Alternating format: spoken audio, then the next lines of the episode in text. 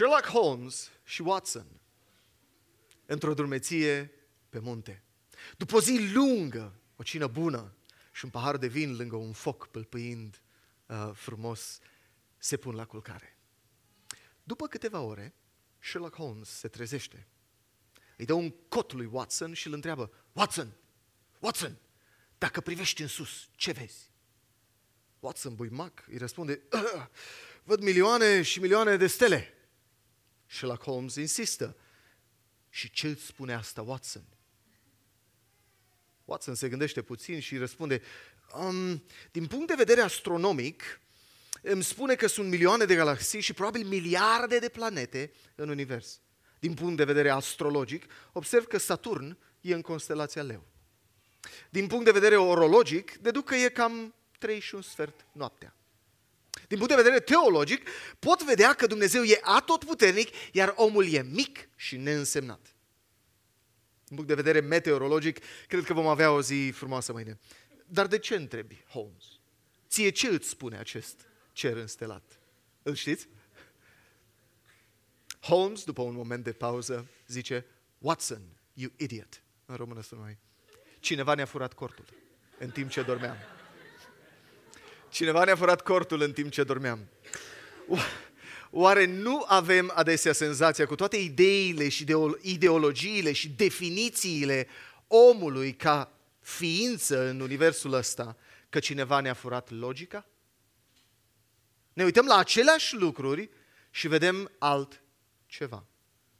E ca atunci când cineva se uită la un microscop și vede un obiect, dar dacă te uiți prin microscop, vezi altceva.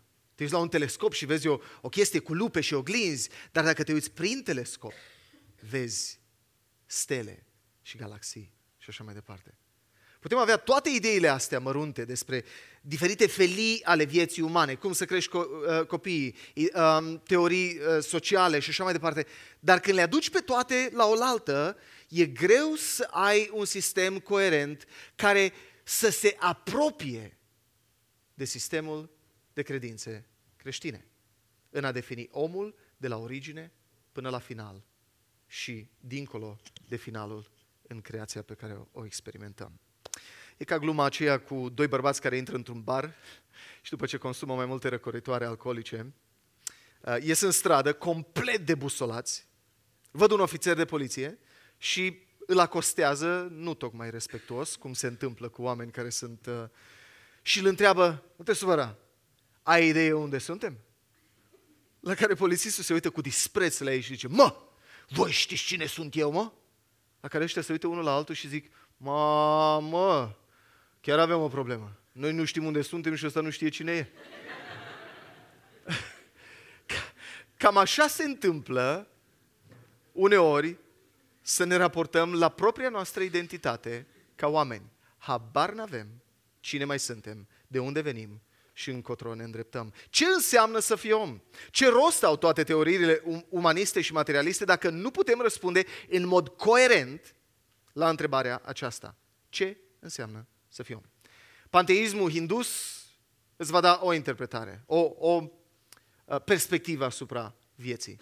Uh, budismul îți va da o alta, nu foarte diferită, dar pe acolo. Um, islamul îți va da o altă perspectivă. Ca și creștini, fundamentul credinței noastre, convingerilor și crezurilor noastre este Biblia. De acolo ne extragem, îi mai zicem manualul de utilizare, manualul utilizatorului pentru viața creștină, pentru om de fapt. Așadar, noi credem că suntem copiii unui designer și creator care se numește Dumnezeu. Acesta e al cincilea din seria de mesaje ce cred creștinii, așa că unele lucruri, inclusiv existența lui Dumnezeu, o să le luăm de la sine înțeles. Dacă nu uh, ați ascultat mesajul acela sau n-ați fost în întâlnirea noastră, vă încurajăm să-l găseți, să-l căutați um, online. Uh, mai nou avem și podcast cu asta. Aș vrea să definim în continuare ce înseamnă ființa umană și apoi să luăm diferite felii din definiția asta și să trecem prin ele. Așadar, definiția. Omul este o ființă creată de Dumnezeu după chipul și asemănarea Lui. A fost creat bărbat și femeie pentru a crește, a se mulți și a stăpâni pământul. În esență, a munci. Dar din cauza păcatului lui Adam a fost despărțit de Dumnezeu și a căpătat o natură păcătoasă, primind sentința morții. Drept urmare, omul este pierdut, fără nicio șansă de a se salva pe sine de mânia lui Dumnezeu. Un prim text din Scriptură pe care aș vrea să-l citim se găsește în uh, prima carte din Biblie, primul capitol. După ce Dumnezeu creează tot universul, la un moment dat, în ziua a șasea, zice așa, atunci Dumnezeu a zis să facem om după chipul nostru, după asemănarea noastră. Ei, omul, ei, să domnească peste peștii mării, peste păsările cerului, peste vite, peste tot pământul și peste orice animal care se târăște pe pământ. Astfel Dumnezeu l-a creat pe om după chipul său, după chipul lui Dumnezeu l-a creat, bărbat și femeie i-a creat. Dumnezeu i-a binecuvântat și le-a zis, fiți roditori și mulțiți-vă, umpleți pământul și stă, supuneți-l, stăpâniți-l. Domniți peste peștii mării, peste păsările cerului și peste orice vietate care se târăște pe pământ. Apoi Dumnezeu a zis, iată, V-am dat orice plantă care face sămânță și care este pe suprafața întregului pământ și orice pom care are fruct cu sămânță în el, le veți avea ca hrană. Iar oricărei vietăți a pământului, oricărei păsări a cerului și oricărui animal care se târăște pe pământ, tuturor acestora, deci care au suflare de viață în ele, le-am dat ca hrană orice plantă verde. Și așa a fost. Dumnezeu s-a uitat la tot ce făcuse și a zis că sunt foarte bune. Așadar, primul punct. Dumnezeu, ă, omul este o ființă creată de Dumnezeu. Suntem copii unui designer inteligent numit Dumnezeu. Nu suntem aici din întâmplare, din vreun accident cosmic. Nu suntem rezultatul milioanelor și milioanelor de ani de evoluție lentă, din amibă până la dinozauri și apoi cimpanzeu și apoi om. O să adresez asta puțin mai încolo. Dar nimeni, e interesant că nimeni nu trece pe lângă turnul BRD de la Victoriei, pe lângă Casa Poporului, Palatul Parlamentului, pe lângă clădirea Guvernului sau vreo altă clădire impozantă din București și zice, mă, cred că clădirile astea au apărut prin șansă și fără ca nimeni să fi făcut ceva efort conștient. Adică, sau, sau, au luat beton, fier, nu, ciment, piatră, nisip, fier, lemn și altele, le-au pus într-o grămadă mare, cam cât era necesară să existe clădirea, au pus dinamită la bază și au dat foc. Și au încercat asta de câteva milioane de ori, până când toate materialele alea, în mod miraculos, s-au organizat în clădirea Palatului Parlamentului. Nu așa ne gândim la nici o structură sau la niciun obiect măcar cât de mic și un telefon pe care îl folosim. Nu poate fi aleatoriu ceva ce e atât de complicat și atât de complex. Și acum, o simplă frunză dintr-un pom e mai complicată și mai complexă decât Palatul Parlamentului. Doar ca să înțelegem. Și totuși, aceiași oameni care se uită la clădirea aia și zic, oh, ce arhitect o fi fost implicat, oare cine a fost constructorul, se uită la o frunză și zic, a, nu, milioane și milioane de ani. Și șansă. Și temperaturi potrivite. Și foc când a trebuit și așa mai departe. Studiind acest mesaj, pentru acest mesaj, am citit mai mulți teologi. Și Calvin, și Charles Hodge, și B.B. Warfield, și Grudem, și unii ați auzit de ei. Charles Hodge, uh, președinte la Princeton, contemporan cu Darwin, îl tot cita pe Darwin. Și domnul Darwin e de o inteligență extraordinară, dar zice asta și zice asta. Și printre altele, tot citează interviuri cu Darwin când acestea îi sunt adresate întrebări. Și, și sunt adresate întrebări uh, de către sceptici vis-a-vis de teoria lui, față de teoria lui, care zic, păi, dar cum e asta și cum e asta? Și ce m-a surprins pe mine, citind citindu-l pe Hodge, citându-l pe Darwin, e că în mod repetat, Charles Darwin răspunde așa. Noi credem că. Noi credem că. A fost nevoie de milioane de ani. Noi credem că au existat niște... Noi credem că vom găsi veriga lipsă. Noi credem că. Și m-a izbit faptul că, naturalist fiind, om de știință fiind, a, a răspuns foarte puțin cu noi știm că. Noi putem dovedi că. Noi am găsit dovezi că. Și atunci, teoria lui Darwin e mai degrabă un sistem de credințe. De, ești mai atașat de ideea de evoluție decât ești atașat de uh, procesul științific de descoperire și validare a dovezilor. Dar vă las pe voi să mai citiți legat de Darwin și uh, perioada în care el a scris astea. Unii oameni de știință au reușit să învețe cimpanzeii să folosească limbajul semnelor pentru a comunica. Uh, în încercarea de a dovedi legătura lor evoluționară, evoluționistă, cu omul. Însă aceiași oameni de știință recunosc că deși cimpanzeii, cimpanzeii pot folosi la un moment dat, după multe ore de training, de dresaj, limbajul uman într-un mod limitat, imitativ, abilitățile lingvistice reale sunt o trăsătură unică a rasei umane. Iar dacă suntem creați de către un designer inteligent, asta în mod automat ne și dă o valoare intrinsecă. Dacă am venit din maimuță, well, filozofia evoluționistă a dus la multele atrocități din secolul 20. Și mă opresc la asta. Deci, în primul rând, suntem creați de un designer inteligent și textul acesta din Geneza spune exact asta. La un moment dat, Dumnezeu zice să facem. În al doilea rând, omul este creat după chipul și asemănarea lui Dumnezeu. Asta înseamnă că omul este ca Dumnezeu și îl reprezintă. După ce de-a lungul primului capitol din Geneza, Dumnezeu a spus din nou și din nou, Dumnezeu a zis să fie o întindere în mijlocul apelor. Versetul 9, Dumnezeu a zis să se adune apele. Versetul uh, 14, Dumnezeu a zis să fie niște luminători. 20, Dumnezeu a zis să mișune apele. 24, Dumnezeu a zis să dea pământul ființe. Când ajunge la om, textul spune, atunci Dumnezeu a zis să facem. Nu știu dacă ați observat. Până aici, Dumnezeu poruncește și se întâmplă. Poruncește și se întâmplă. Și când ajunge la om, Dumnezeu zice să facem. Sunt, sunt câteva chestii aici pe care uh, o să le observăm în, în discuție.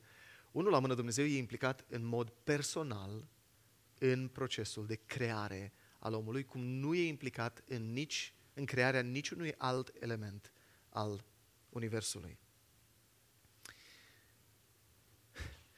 Și aici, uh, când zice să facem, sună ca un moment de consultare în sânul Trinității. Să facem om după chipul nostru, după asemănarea noastră. Ei să stăpânească peste peștii mării, peste păsările celui. Dar această secțiune din finalul capitolului 1 din Geneza pare a fi punctul focal al relatării creației. Totul mergi într-un crescendo, ai toate vietățile, deci la început ai un, un pământ sterp, după aia încep, încep să ai apă, după aia încep să ai plante, după aia încep să ai animale peste tot. Și la final, când totul e pregătit, când există o casă pentru om, Dumnezeu zice să facem om, după chipul și asemănarea noastră la plural. Nu ni se spune nimic despre crearea îngerilor, prea puțin despre crearea stelelor, care acum știm că formează galaxii și galaxii și galaxii, care se întind pe mii și milioane de ani lumină în spațiu.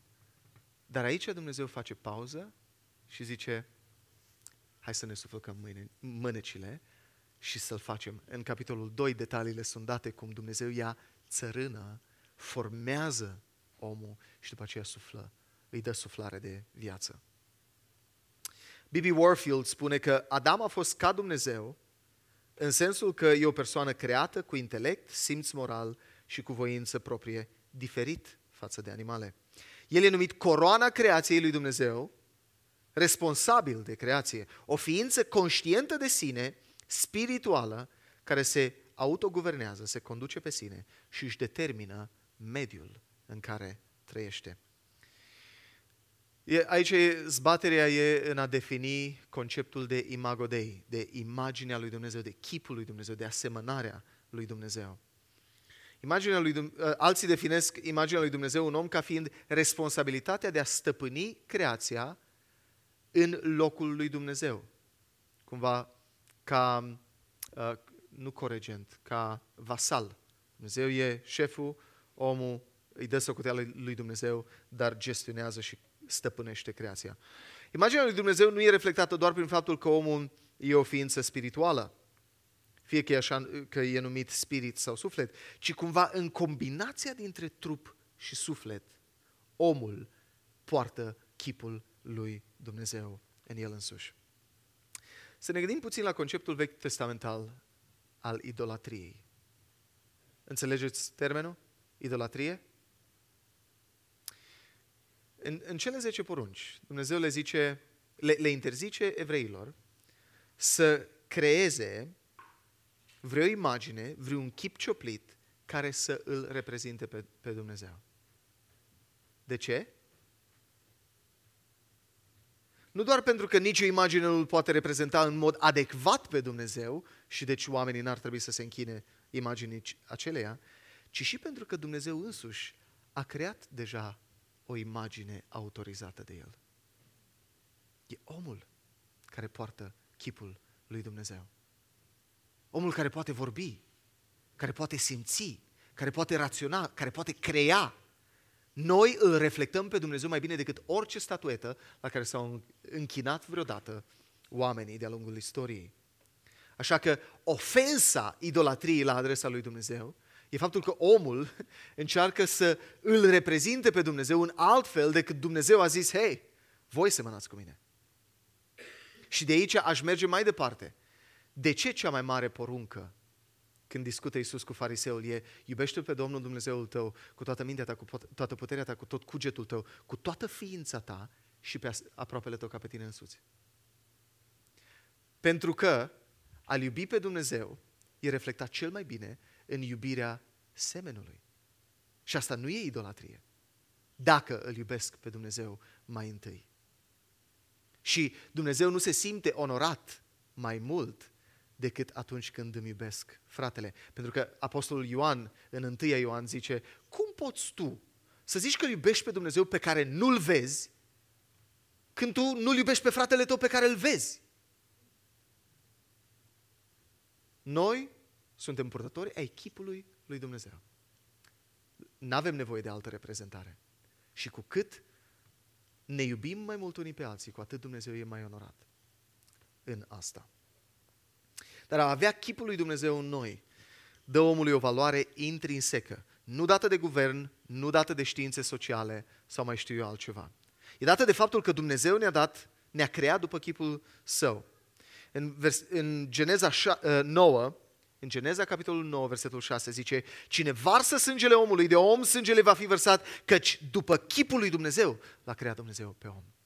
E o responsabilitate mare, taxată maxim, dacă un om ia viața altui om.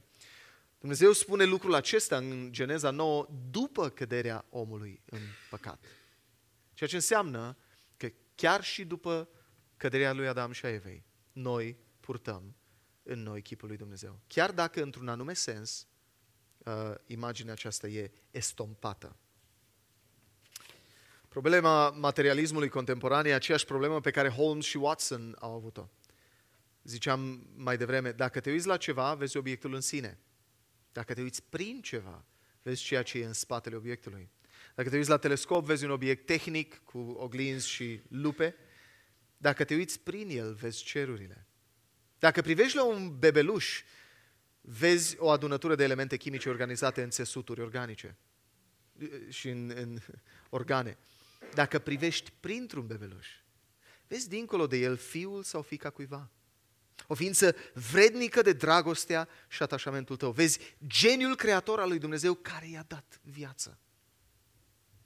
Dacă privim la un om căutând valoare extrinsecă, ne vom opri la el.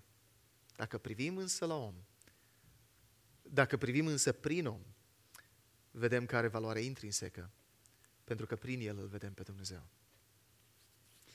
Acesta a fost punctul 2. Suntem creați după chipul lui Dumnezeu. Suntem creați, ființe create, suntem creați după chipul și asemănarea lui Dumnezeu. În al treilea rând, suntem creați bărbat și femeie, purtând chipul lui Dumnezeu. În mod interesant, e, ați văzut că și aici e o schimbare în Geneza, capitolul 1, cu, uh, cu 20 și 26. Vom crea om, singular, după chipul și asemănarea noastră, ei să domnească. Nu? Geneza, capitolul 5, versetele 1 și 2. Aceasta este cartea istoriei lui Adam. În ziua în care l-a creat Dumnezeu pe om, l-a făcut după asemănarea lui, a lui Dumnezeu. I-a creat bărbat și femeie după asemănarea lui. În ziua în care i-a creat, i-a binecuvântat și i-a pus numele om. Nu că Dumnezeu există ca bărbat și femeie. That's not the point.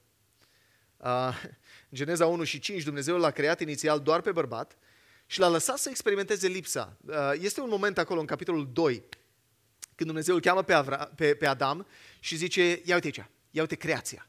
Și trec animale prin fața lui. Cuplu după cuplu. Și le dă nume. Și la urmă rămâne, uh, păi și eu? Și pentru prima dată, după ce refrenul capitolului, capitolului 1 e Dumnezeu s-a uitat la ce a făcut și a zis, e foarte bun. Pentru prima dată Dumnezeu zice, se uită la om și zice, hm, nu e bine ca omul să fie singur. O să ne întoarcem la asta un pic mai încolo.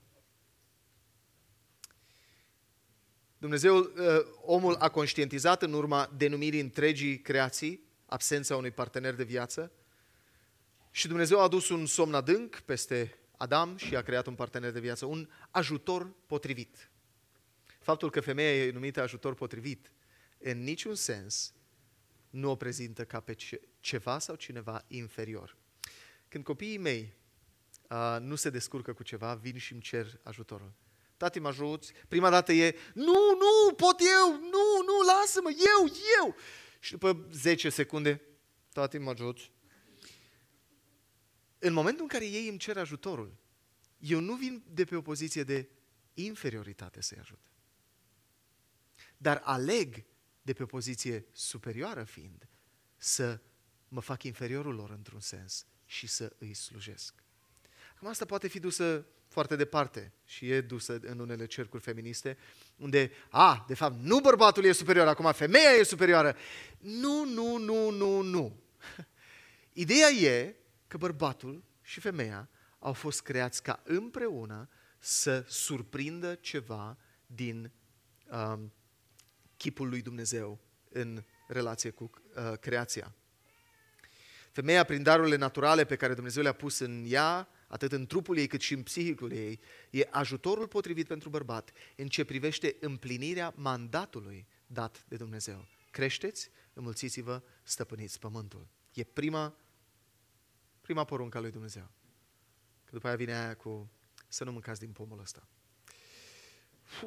Um, Stanley Grants crede că a fi bărbat și femeie înseamnă mult mai mult decât aspectul fizic. El susține că a fi bărbat și femeie înseamnă a trăi cu niște modalități de orientare a psihicului, a minții și a inimii, cu niște perspective fundamental diferite. Nu diametral diferite, dar fundamental diferite în viață. Bărbatul se raportează la sine, la alții și la mediul înconjurător într-un anume mod, iar femeia într-un mod fundamental, nu radical, diferit. De ce bărbatul se uită la unghi așa și femeia se uită așa? Right? De ce bărbatul trece pe lângă oglindă și zice, e ok. Și femeia stă și, și din unghiul ăsta, și din unghiul ăsta, și din... cu oglindă. Right? Funcționăm diferit. De ce bărbatul intră în casă și nu vede mizerie? Povestim după. Uh, vă invităm pe la noi la prânz. Uh, unii, da? Dar da, marea majoritate. Și intră femeia și zice, fa, e dezastru, dar de cum n-ai văzut vasele în ghiuvete, n-ai văzut aia, nu-i praf, nu știu. Păi nu le-am văzut. Pentru că operăm în moduri diferite în viață. De ce femeia aduce toată povara Universului pe umerii ei, și copiii care trebuie îmbrăcați, și mâncarea care trebuie făcută, și hainele pe care trebuie să și le cumpere, și kilogramele pe care trebuie să le dea jos, sau să le pună, sau ce-o fi, și bărbatul se trezește dimineața, se spală pe dinți și din casă. Senin, fără nicio grijă în lume. Decât, bă, mă duc la servici. Acum conduc mașina, acum ajung la servici, e... funcționăm altfel. Pentru că suntem creați altfel. O obiecție frecventă la adresa creștinismului a fost adesea că acesta e, a fost un context de oprimare a femeii de-a lungul secolelor. E o obiecție cel puțin mioapă, dacă nu dezinformată. Dacă studiem contextul primului secol, îi găsim pe farisei uh, primului secol rugându-se așa, Doamne, îți mulțumesc că nu m-ai făcut câine, vameș sau femeie. Really? Și vine Isus și în anturajul lui ia o grămadă de femei. Luca vorbește din nou și din nou, evanghelistul Luca, despre câte femei erau în anturajul lui Isus. Și Ioana, și Maria, și Maria cealaltă, și Maria cealaltă. Mă rog, le descoperiți voi. Erau multe femei, stă de vorbă cu femeia samariteancă la, la fântână. Isus dă onoare femeii, pentru că El e Dumnezeu, El știe care a fost intenția inițială, originală a lui Dumnezeu în creație. Și apoi vine Pavel și zice, băi, băi, băi, stați puțin, mă. În biserică nu mai este grec, nu mai este iudeu, nu mai este femeie, nu mai este bărbat. Dumnezeu v-a creat cu o valoare intrinsecă egală.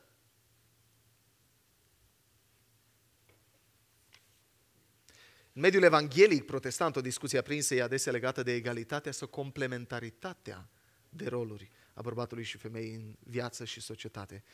Primii, egalitarienii, în, în, nu este, în română înseamnă altceva, în Dex, dar teologic, în mediul teologic, așa. Cei care vor ca uh, bărbatul și femeia să fie egal, scot în evidență învățătura biblică legată de egalitatea bărbaților și femeilor și văd orice diferențiere de roluri bazate pe sex, pe genul persoanei, să fie o, ca fiind o încălcare a acestei egalități. Cei care au o perspectivă complementară uh, a dinamicii dintre bărbați și femeie, afirmă egalitatea bărbaților și femeilor, însă nu văd egalitatea din punct de vedere al naturii, valorii și demnității ca fiind incompatibilă cu roluri diferite date de Dumnezeu prin creație, complementare în societate și în viața bisericii. Are sens? La fel cum în Dumnezeire persoanele sunt egale din punct de vedere al naturii, valorii și demnității. Nu zice că Dumnezeu, Duhul Sfânt e mai puțin Dumnezeu. Fiul e mai puțin Dumnezeu decât Tatăl. Toți sunt Dumnezeu. Tatăl, Fiul, Duhul Sfânt. La fel cum în Dumnezeire persoanele sunt egale, dar au roluri diferite în istoria umanității, în istoria răscumpărării. Dumnezeu l-a creat și pe om în două persoane distincte cu abilitatea de procreere. Cât de ingenios, am zice. Și realitatea e că în niciun alt context nu exprimăm genul de intimitate pe care un soț, nu experimentăm genul de intimitate pe care un soț și o soție o experimentează de-a lungul vieții.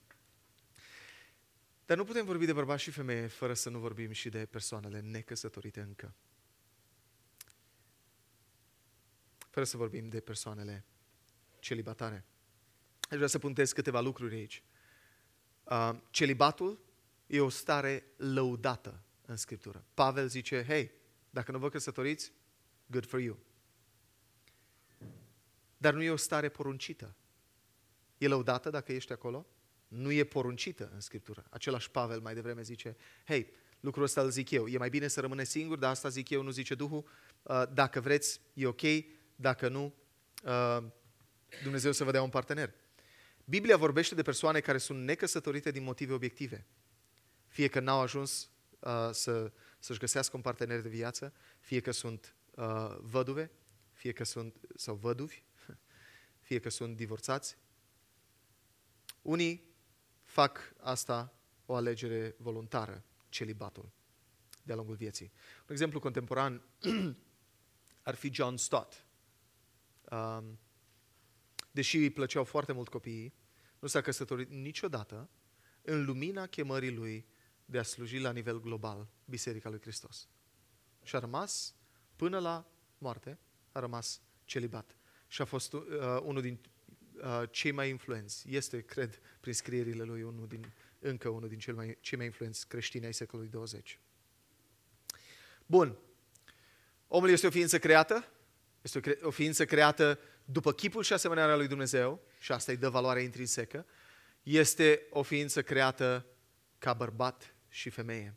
În al patrulea rând, omul a fost creat să muncească. Și aici o să apăs un pic pe pedală. A fost creat să muncească, să producă, să creeze. După ce a creat pe bărbat și femeie, Dumnezeu le-a dat o poruncă. Creșteți, înmulțiți-vă și stăpâniți pământul. Dacă ne uităm acolo, și creșterea înseamnă rodire, și înmulțirea uh, înseamnă muncă și uh, stăpâniți pământul înseamnă muncă. Nu, nu poți să ai o familie fără să nu te simți responsabil pentru familia ta. Și a te simți responsabil înseamnă a munci ca să oferi, to provide, ca să oferi mâncare, să, să oferi un adăpost, să oferi îmbrăcăminte. Așa că uh, ce, ce e surprinzător e că munca a existat înainte de căderea în păcat lui Adam și a Evei. Dumnezeu le-a dat responsabilitatea să îngrijească grădina și deci ei au lucrat înainte de cădere. Iar munca, din ce citim prin uh, profeți și prin Apocalipsa, va exista și în veșnicie.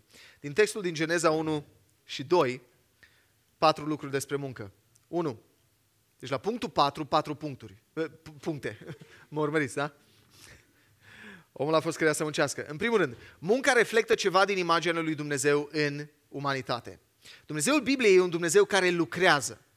Iisus zice, tatăl meu a lucrat, lucrează încă și eu lucrez. Și are conversația asta într-o zi de sabat, când ea zic, nu, nu, nu, nu, trebuie să ne oprim din toate. Și, și ăla e un motiv pentru care uh, ajung să, să vrea să-L omoare pe Iisus.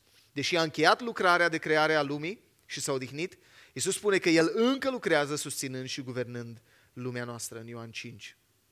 În al doilea rând, Munca începe cu responsabilitatea noastră față de creație. Dumnezeu ne poruncește să fim roditori, creativi, întreprinzători în modul în care administrăm și îngrijim creația lui.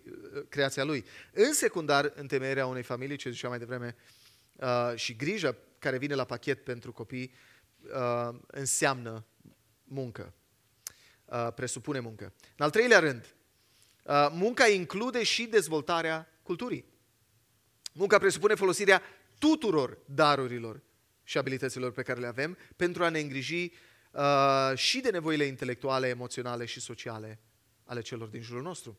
Aceasta îi binecuvintează pe alții și aduce gloria lui Dumnezeu care ne-a dat aceste daruri ca să le folosim, nu să le îngropăm undeva în pământ sub într-un ștergar.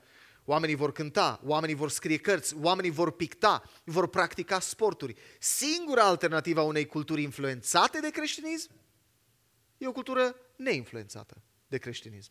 Dar cultură va exista în societatea umană. Așa că și dezvoltarea culturii e tot muncă. Uh, și în al patrulea rând, munca este parte din voia lui Dumnezeu pentru oameni. Munca nu e un lucru rău, dat oamenilor ca un blestem după căderea uh, lor în păcat, ci un har comun dat tuturor oamenilor, un lucru bun în el însuși. Ca și creștini, uh, Pavel ne îndeamnă ca tot ce facem să facem spre gloria lui Dumnezeu în Coloseni 3. Indiferent dacă suntem plătiți sau nu pentru munca pe care o facem, avem abilitățile și responsabilitatea de a folosi darurile noastre pentru a-i binecuvânta pe alții și a-L glorifica pe Dumnezeu. Dar munca a fost distorsionată de căderea în păcat a omului. Și productivitatea muncii a fost uh, afectată, a fost blestemată. Așadar, creația nu mai cooperează cu omul. Mă întreb cum ar fi fost cum o fi fost creația și munca pământului pentru Adam înainte? Că după Dumnezeu zice, uh, pământul va da uh, spin și pălămidă și cu sudoarea frunții. Ce înseamnă să muncești fără să transpiri? Că nu mă bagi aer într-o roată de mașină și la, la urmă ai așa, îți curge transpirația până pe nas. Doar bagi aer într-o roată. Muți aerul de aici, acolo. Ce o fi însemnând munca și câtă, câtă satisfacție și cât de, cât de bine funcționa creația încât să lucrezi cu încântare, era un fel de fluflu, printre pomi, printre ciofii și lucrurile se întâmplau și își dădeau rod și apăreau flori și, și totul să răspundă față de re, uh, autoritatea pe care Dumnezeu i-a dat omului de a stăpâni creația. Creația să răspundă față de om. Well, nu mai suntem acolo. Așa că ne putem, I can only imagine. Nu? Apoi, deși a fost creată ca o binecuvântare, ea devine o ocazie de tentație, de ispită. Ispită la abuz și nedreptate, ispită la lenevie, să nu lucrezi, sau ispită la idolatrie, la a face din muncă ceva ce nu ar trebui să fie. Bun, omul a fost creat, a fost creat după chipul lui Dumnezeu, a fost creat bărbat și femeie, a fost creat să muncească. Dar omul astăzi nu mai e cum a fost creat să fie. Prin ascultarea lui Adam, păcatul a intrat în lume și prin păcat moartea, spune Pavel în Romani. Noi suntem copiii rătăciți ai unui tată care ne iubește. În mod interesant, uh, citeam, Biblia povestește despre Isus. Dacă aveți copii și nu aveți, luați-o. Dacă nu aveți copii, luați-o, că e o lectură extraordinar de faină um, și trece prin toată uh, Biblia de la un cap la altul și arată cum fiecare pagină șoptește numele lui Isus. Um, e, e o expresie foarte faină. Dar la un moment dat zice, Satan a venit la Adam și Eva și le-a băgat în minte o minciună. Oare mă iubește tata? Și zice autoarea, și această minciună n-a mai plecat din inima omului. Și frământarea constantă a omului e, oare mă iubește tata? Oare pot avea încredere să-mi iau semnificația din relația mea cu el sau nu? Și atunci o dăm în alte bălării, o dăm în idolatrie și facem din muncă idolatrie, facem din familie idolatrie, facem din semenul nostru idolatrie, facem din ceva ce ne-am dorit să obținem cândva un idol. Pentru că credem că de acolo ne vine semnificația, nu din relația cu Dumnezeu. Noi nu plătim pentru păcatul lui Adam. Noi doar experimentăm consecințele păcatului lui Adam. O natură păcătoasă în noi, o înclinație intrinsecă înspre neascultare de Dumnezeu și o creație căzută care e mult, mult mai greu de uh, stăpânit, de uh, strunit. Dar vedeți, Dumnezeu nu e doar un Dumnezeu drept, El e și un Dumnezeu bun, plin de har. În spatele întrebării de mai devreme, de ce plătesc eu, pe care n-am pus-o, uh, mulți, mulți se întreabă asta. Și ce dacă a păcătuit Adam? Ce vine am eu? De ce plătesc eu pentru alegerea lui, pentru comportamentul lui, pentru păcatul lui? În spatele acestei întrebări se ascunde un sentiment al dreptății. Însă dacă noi am primit dreptate, de, dreptatea pe care o cerem, cu toții am muri instant. Pentru că toți am păcătuit și suntem lipsiți de gloria lui Dumnezeu, zice Pavel. Însă cu toții ne dorim har, cu toții ne dorim favoare, cu toții vrem clemență. Ca în dimineața asta când am făcut dreapta pe interzis și a venit polițistul, erau parcați deja acolo și speram la clemență. Dar cum i-a zis polițistul lui Filip, pentru clemență mergeți la biserică. La noi e cu lege. Într-o altă ocazie când el a luat o amendă. da? Cu toții ne dorim de fapt favoare, clemență, indulgență, milă. Nu ne dorim dreptate. Și asta primim atunci când Isus vine și ia păcatul nostru al tuturor asupra Lui. Aceasta e declarația lui Ioan Botezătorul în Ioan capitolul 2, cred, când uh, îl vede pe Isus pe malul Iordanului și zice, acesta, iată mielul lui Dumnezeu, care ridică păcatul lumii. Termenul cel mai frecvent folosit în Vechiul Testament pentru a identifica păcatul e, nu știu dacă mi iese, hai să zicem, ceata. În Noul Testament, un, un alt cuvânt uh, e folosit pentru că e scris în greacă și îi zice hamartia. Ok? Hamartologie. De acolo vine studiul păcatului. Hamartologie. Bun?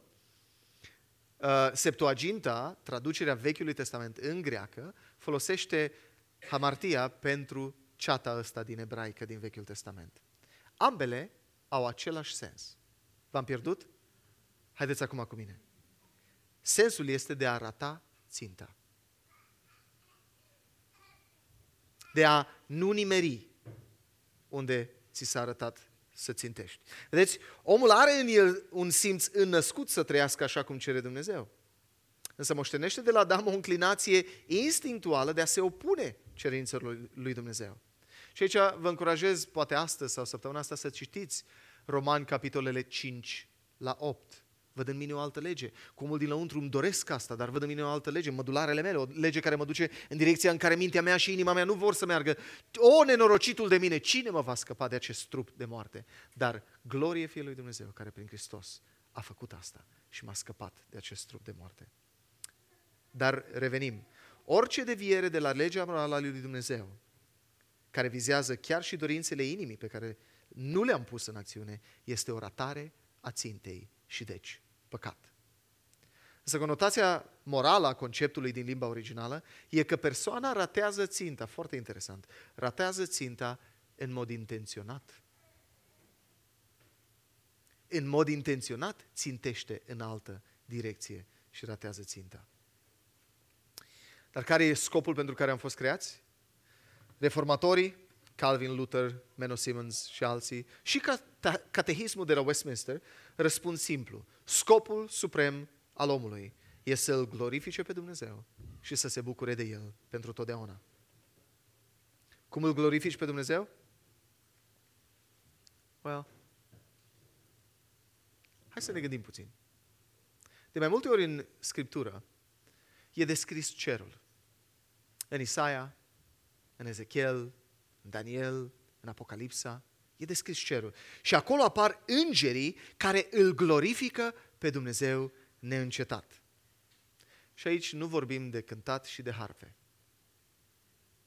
Sau nu doar. Da?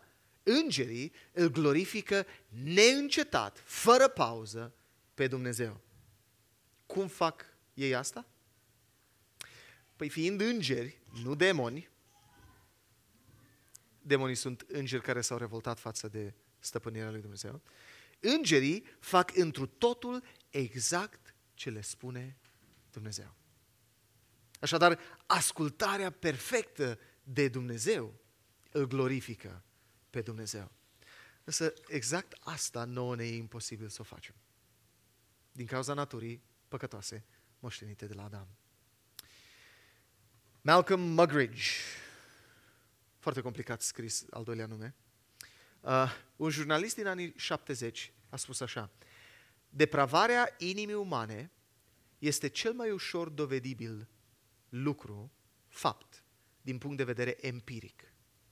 Adică folosind simțurile. Mă uit la tine, văd acțiunile tale, am o conversație și zic, ok, ai problema asta, asta, asta, asta. Huh. Am emoții să stau în preajma ta prea mult. Da? Dar el continuă. Dar în același timp, e lucrul care stârnește cea mai, mul- cea mai mare rezistență intelectuală. Adică natura coruptă a inimii umane e cel mai evident lucru oriunde ai fi în lume, în orice cultură ai fi, oriunde te duci tu cu tine însuți, vezi, bă, sunt același, tot cu aceleași înclinații. Dar în același timp e realitatea pe care intelectul încearcă să o nege cu înverșunare. Și vedeți toate teoriile de creștere a copiilor. Vedeți unele din teologiile finuțe, din, uh, sau mai puțin finuțe, din uh, cultura ortodoxă, unde copilul până la o anumită vârstă e înger, nu face nimic greșit. Am fost cu Erica la un salon de uh, coafură, nu, cu Olivia, uh, la Flavia, da? Și era o doamnă acolo, îi vopsea părul și în timp ce, hai aici, hai să ne facem un selfie, hai să te pup, hai să te ating, că tu ești înger. Și mi-a dat ocazia să vorbesc cu doamna, nu, nu, știți, e a mea, o știu. Stați dumneavoastră liniștită. Nu, dar nu știi că până la șase ani nu li se impută nimic, ei nu fac, ei nu dreg. Și mă gândeam, de unde ați scos-o, frate? Orice om care devine părinte sau petrece timp cu copiii altuia. Nu trebuie să fii părinte. Ajuns să fii destul de repede convins de cât de înclinată e inima înspre neascultare, rebeliune, păcat. Însă dacă ne gândim Haide, haide să mă duc un pic mai, mai devreme. Ne stă în fire să facem asta, să negăm uh, diagnosticul acesta. Dacă ne gândim la o vizită la medic, ne dăm seama că un diagnostic corect e primul pas spre însănătoșire. Așa că identificarea clară a problemei e esențială pentru aplicarea tratamentului corespunzător. Vedeți, Evanghelia e singurul mesaj care expune atât inima, atât de corup, pe cât de coruptă este și în același timp oferă și soluția profundă. Credința în moartea înlocuitoare a lui Isus. Nici o altă religie și niciun alt sistem de crezuri nu face asta. Nu, nu explică atât răul din om, cât și să ofere soluția pentru răul acesta, cum o face creștinismul. Am ajuns la al șaselea punct. Îl încep imediat. Deci, uh, omul a fost creat. A fost creat să poarte chipul și asemănarea lui Dumnezeu. A fost creat bărbat și femeie. A fost creat să muncească. Nu mai suntem cum am fost și în al șaselea rând. Și am lăsat o ultima, deși era undeva mai sus. Dar mi s-a părut atât de fain încât am zis, am zis să încheiem cu asta. Omul a fost creat pentru comunitate. De ce am spune asta? De ce l-ar crea Dumnezeu pe om în felul, ace- pe om în felul acesta? Observați pronumele, și am încercat eu să ridic din sprânceană, dar nu știu dacă s-a auzit, uh, din uh, pronumele din capitolul 1 din Geneza.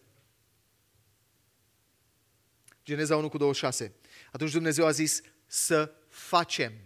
În română nu e nevoie de pronume acolo, în engleză este, română e ca greaca, dar e întâia plural. Să facem om după chipul nostru, după asemănarea noastră. Ei să domnească peste creație. Acest plural anticipează învățătura Noului Testament legat de Dumnezeul Triun. Dumnezeu Tatăl, Dumnezeu Fiul, Dumnezeu Duhul Sfânt, care există într-o unitate, comuniune și comunitate perfectă. Și Dumnezeu s-a uitat și, și de am zis că a fost un, un fel de consultare. S-a uitat la ce experimentează și a zis, hei, hai să-L facem pe El ca pe noi. Să experimenteze ce experimentăm noi. Conectare dincolo de orice imaginație. Așa că Dumnezeu, în, ca un prim pas pentru a-L face pe om o comunitate, îl face bărbat și femeie.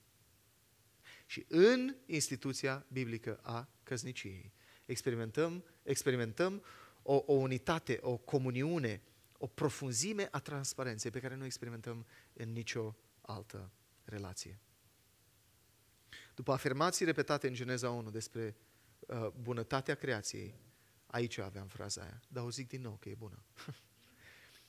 Uh, și Dumnezeu a văzut că lucrul acesta este bun, că este bun, că este bun. În 2 cu 18, Biblia menționează un lucru care nu era bun. Nu era bun ca omul să fie singur. Dar acum, deci m-a, m-a, pe mine m-a bulversat înțelegând chestia asta, citindu-l pe Daniel Aiken, azi noapte pe la 12.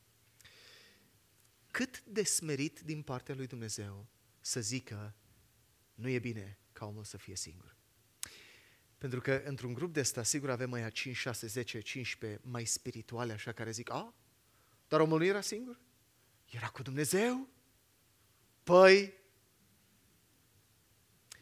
smerit, smerit, ce smerenie divină în afirmația asta a lui Dumnezeu. Dumnezeu l-a creat pe om cu o nevoie pe care el însuși nu o împlinește. Vă dați seama ce adevăr semnificativ? Dumnezeu ne-a făcut cu nevoia de a avea comuniune cu alți oameni. Și ca să existe mai mulți oameni în lume, a făcut bărbat și femeie ca să se mulțească și să existe comunitate. Clar, primul context în care nevoia aceasta e împlinită e familia. Copiii au nevoie de părinți, iar familia e primul mediu în care experimentăm comunitatea. Însă, când păcatul a intrat în lume, a început să deterioreze căsătoria. A început să deterioreze familiile și comunitatea. Bărbatul a dat vina pe femeie Cain și-a omorât fratele pe Abel. Și păcatul s-a răspândit la toată, toată rasa umană. În cele din urmă, comunitatea umană a ajuns să fie divizată de sex, rasă și clasă. Dar poate cea mai importantă comuniune pe care a pierdut-o omul prin păcat a fost comuniunea cu Dumnezeu. În loc să alerge cu bucurie în întâmpinarea lui Dumnezeu, Adam și Eva s-au ascuns de Dumnezeu când acesta venea să-i întâlnească după ce au luat din fructul interzis. Păcatul s-a răspândit atât de mult și a corupt atât de profund rasa umană, încât Dumnezeu a trimis potopul să radă odată răutatea omului de pe pământ. Dar Dumnezeu nu a renunțat la omenire. El a ales pe Avram și prin el a început procesul de restaurare a comunității, atât a omului cu el, cât și a omului cu alți oameni. Promisiunea lui Dumnezeu a fost, eu voi fi Dumnezeul vostru și voi veți fi poporul meu. Și o promisiune care se repetă ritmic, ca un refren prin tot Vechiul Testament, de la Moise până la profeții care încheie Vechiul Testament. Dumnezeu nu cheamă indivizi izolați la El. El cheamă un popor. Cheamă persoane individuale, însă îi cheamă să fie parte dintr-un popor, dintr-o comunitate. Tema comunității continuă să fie centrală și în Noul Testament. Și Domnul Isus vine să aducă împăcarea între om și Dumnezeu și între om și om. Lucrarea lui Isus la cruce restaurează relația noastră cu Dumnezeu. Și în același timp creează o nouă comunitate între oameni biserica. Iar în această nouă comunitate, diviziunile vechi de sex, rasă și clasă sunt îndepărtate. Pavel scrie în uh, Galaten 3, în Hristos Iisus, Iisus, voi toți sunteți copii ai lui Dumnezeu prin credință, căci toți câți ați fost botezați în Hristos, v-ați îmbrăcat cu Hristos. Nu este nici iudeu, nici grec, nici sclav, nici om liber, nici bărbat, nici femeie, pentru că toți sunteți una în Hristos Iisus. Iar dacă voi sunteți ai lui Hristos, atunci sunteți sămânța lui Avram și moștenitori ai promisiunii făcute lui. Comunitatea reprezintă designul inițial al lui Dumnezeu. Reprezintă lucrarea continuă a lui Dumnezeu și destinul nostru veșnic. Așa că de aia cei care a căror raportare la Dumnezeu se schimbă, nu vor rămâne niciodată izolați. Nu există creștini izolați. Există creștini care sunt parte dintr-o comunitate în care strâng, strâng rândurile și în care se ascult unii pe alții la ascultare față de Isus. Dar observați că Pavel zice aici, în Hristos, voi toți sunteți copiii lui Dumnezeu prin credință, căci toți ați, câți ați fost botezați în Hristos, v-ați îmbrăcat cu Hristos. Vrem să avem un botez nou testamental în vară. L-am împins din noiembrie, lună cu lună, până am ajuns în iunie, din noiembrie anul trecut. Uh, so, în vară, în iunie, cred, vrem să avem un, uh, un botez. Așa că dacă Dumnezeu a făcut lucrurile astea și încă nu ați declarat apartenența la poporul lui și prin uh, mărturia publică uh, a botezului, vă încurajăm să luați asta în, în considerare. Dacă sunt oameni în comunitățile voastre misionale care încă n-au făcut pasul ăsta de ascultare de Isus, vă încurajăm să vorbiți cu ei ca și echipe de conducere ale comunității. Și dacă aveți întrebări, aștept să povestim după. Așadar, suntem aici pentru că Dumnezeu ne-a creat, ne-a creat după chipul și asemănarea Lui și asta ne de valoare. Ne-a creat bărbat și femei, ne-a creat să muncim, nu mai suntem cum am fost creați să fim, dar ne-a creat pentru comunitate. Și sincer, personal, mă bucur să fiu parte din comunitatea noastră. Um, povestim des multor oameni care ne întreabă, dar de ce v-ați mutat în București și cum a fost tranziția? Și a fost o tranziție mult mai ușoară decât mulți cu care am povestit, pentru că v-am avut pe voi, familia noastră în București. Um, pentru că a fi parte din familia lui Dumnezeu, din comunitatea um, restaurată a lui Dumnezeu, a însemnat un cost mare pentru Dumnezeu. A însemnat moartea Fiului Său. În momentele care urmează vrem să ne aducem aminte de prețul ăsta mare plătit. Că Dumnezeu nu ne-a dat nici dreptate, nu ne-a dat nici milă. El ne-a dat har. Ne-a dat favoare nemeritată. Și despre asta aș vrea să ne aducem aminte luând din pâine și din vin. Dacă încă, dacă încă nu sunteți siguri unde stați în relația cu Dumnezeu, în raport cu El, uh, ăsta ar fi un moment bun să, să rămâneți așezați, să vă gândiți la, la cine e El, cine sunteți voi și uh, care e calea de mântuire. Dacă însă sunteți, uh, uh, dacă însă viața v-a fost transformată după întâlnirea cu Isus și înțelegând ce a făcut El pentru voi, vă încurajez să luați din pâine și din vin. Uh, și apoi, după câteva momente de uh, meditație, o să mă rog eu și o să cer binecuvântarea peste amândouă și luăm cu toții din ele. Haideți în față, au venit, au venit amândoi băieți în față. Uh, luați din ele și apoi o să, o să servim cu toții în același timp.